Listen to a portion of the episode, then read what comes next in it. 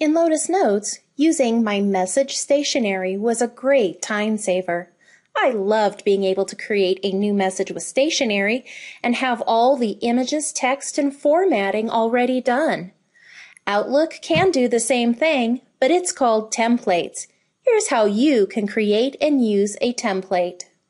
Although email templates are used to send messages that include information that infrequently changes, you can add new information or edit the existing text before sending the message.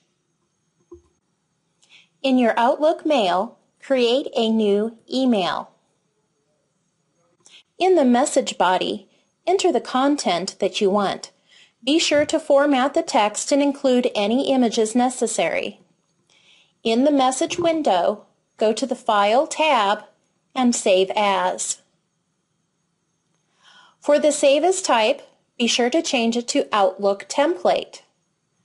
Provide a file name and then click Save.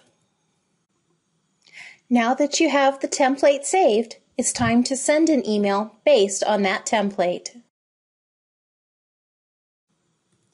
In your Outlook mail, go to the New Items, down to More Items, and select Choose Form. Change the look-in to your user templates in file system. Select the template you wish to use and click Open. All that's left to do is address this message and send it.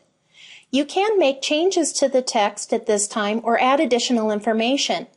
If you choose to save this message, it will be saved as a draft and will not change or alter the original template.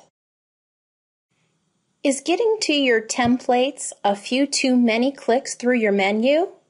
Here's a bonus tip for you.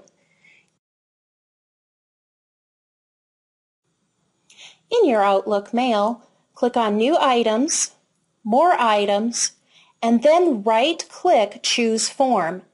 Select Add to Quick Access toolbar. You'll now have easy access to get to all of your custom templates from here.